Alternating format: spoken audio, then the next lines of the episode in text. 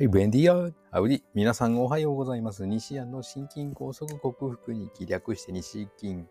その277回目の朝でございます。で、10月2日、そして3日と、配信をサボりました。すいません。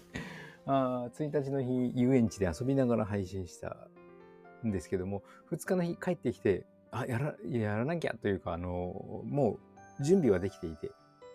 まあ、言い訳ですね。言い訳です。あの、とにかく余裕がなかった。はい。昨日も朝は、えっ、ー、と、新しい職場に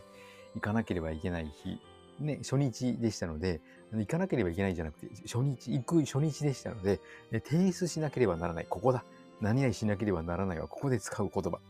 はい。提出しなければならない書類ですね。あの、マイナンバーカードのコピーだとか、免許証だとか、えー、年金に関することだとか、はい、えー、と、あとですね、扶養家族控除の書類だとか、誓約書だとか、そういったものを揃えていたら、ああ、もう出勤時間だというので配信ができなかったと。夜は夜で帰ってきたら、あの、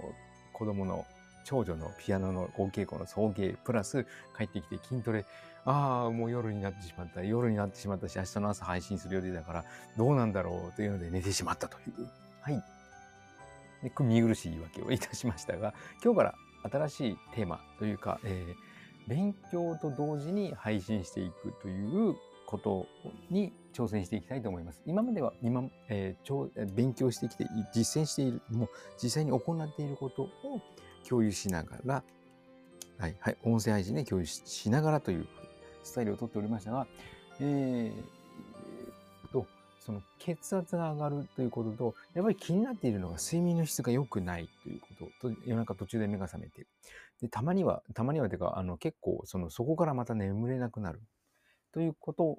を経験しておりますので、睡眠を何とかしなければいけないという結論に行き着き、じゃあ睡眠の質を上げるためにはどうすればいいのかという情報というか、そこを学び、実践に移していこうと。はい。277回目にして新しいテーマを学びながら同時に共有しながら、そして実践に移していくという方向にななりました。これが一通り終わったらまた睡眠を続けるかもしれませんし、よりオーソモレキアに関する配信に戻るかもしれません。ねえ、そうすると、なんかエピソード2とかになるのかもしれませんが、まあ、一連の流れということで、とりあえず1年間続けてみたいと思います。本日もよろしくお願いいたします。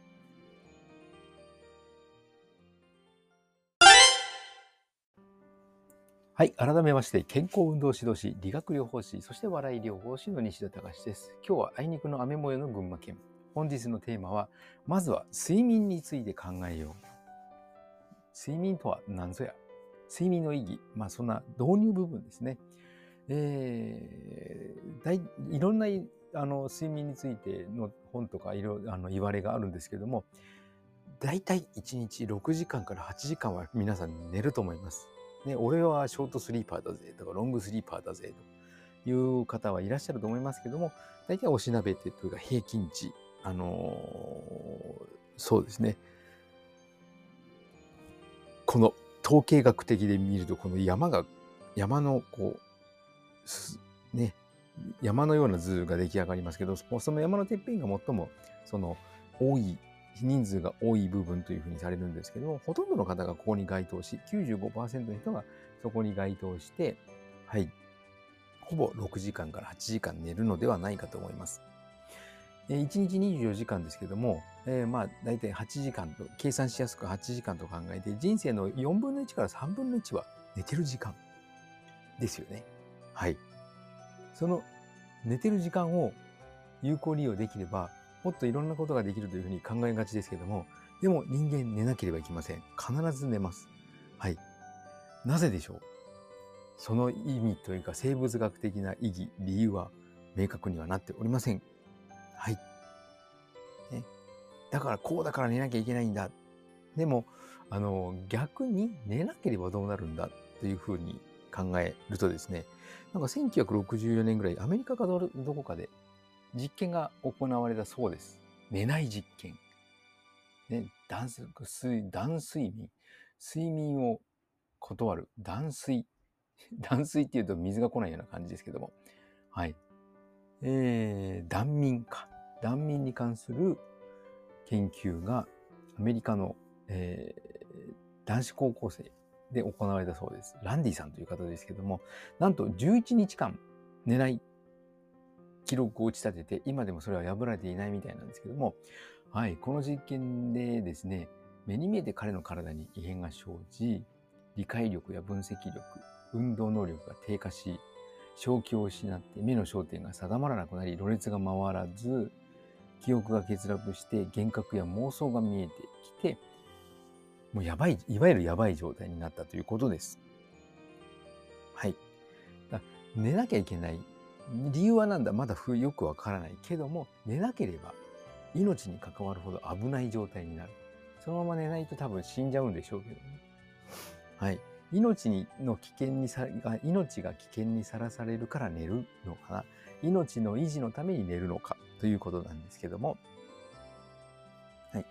いや、その眠りの質、皆さん寝たらいつも同じ質なのか、私はもうだいぶ変わりました。子供ができてからかな、いろんな不安要素があるのか、自分の性格にもよるんでしょう。あと、年をとって尿意をすぐ感じるようになったのもあるのでしょう。寝る前にサプリをいっぱい飲むので、今まで習慣でなかった寝る前に水を結構飲むっていうのも、はい、夜夜途中で、あの、トイレに行きたくなる理由の一つなのかもしれません。それが良質な睡眠の妨げになっているような気もします。えー、眠る理由はよくわからないんですけども、眠らなければ命の危機にはかん、えー、直面するというか、命の危機がやってくるので、まあ、命を守るために睡眠、疲れを取るために睡眠、成長するために睡眠、体を作り変えるのに睡眠なんだと思います。じゃあその質を上げるためには自分がどういう睡眠が適していて、どの時間帯に寝て、でどの時間帯に起きるのがいいのかっていうのを学んでいくと、良質な睡眠に近づくのではないか。ただ漠然と寝るだけでなく、その睡眠、こういうふうにすると自分に合っているというのを見つけると、良質な睡眠が得られるのではないかと思います。で、悩み出してから、最近睡眠の質が悪くて、で悩み出してからだともう、もう睡眠の質が悪くなっていて、結構重症なレベルなんだそうです。だからそうなる前に勉強して、もう今私、だから重症なんだと思います。じゃそうなる前に学んで、良質な睡眠がずっと継続できるようにする。それが最も大事なんだということが分かりました。これ結構医学とか、あの、病気にならないとか栄養療法でも同じことですよね。もうおろそかにしてはいけない。そうなる前に手を打つべきでした。これから実践して少しでも良質な睡眠に戻れるように努力したいと思います。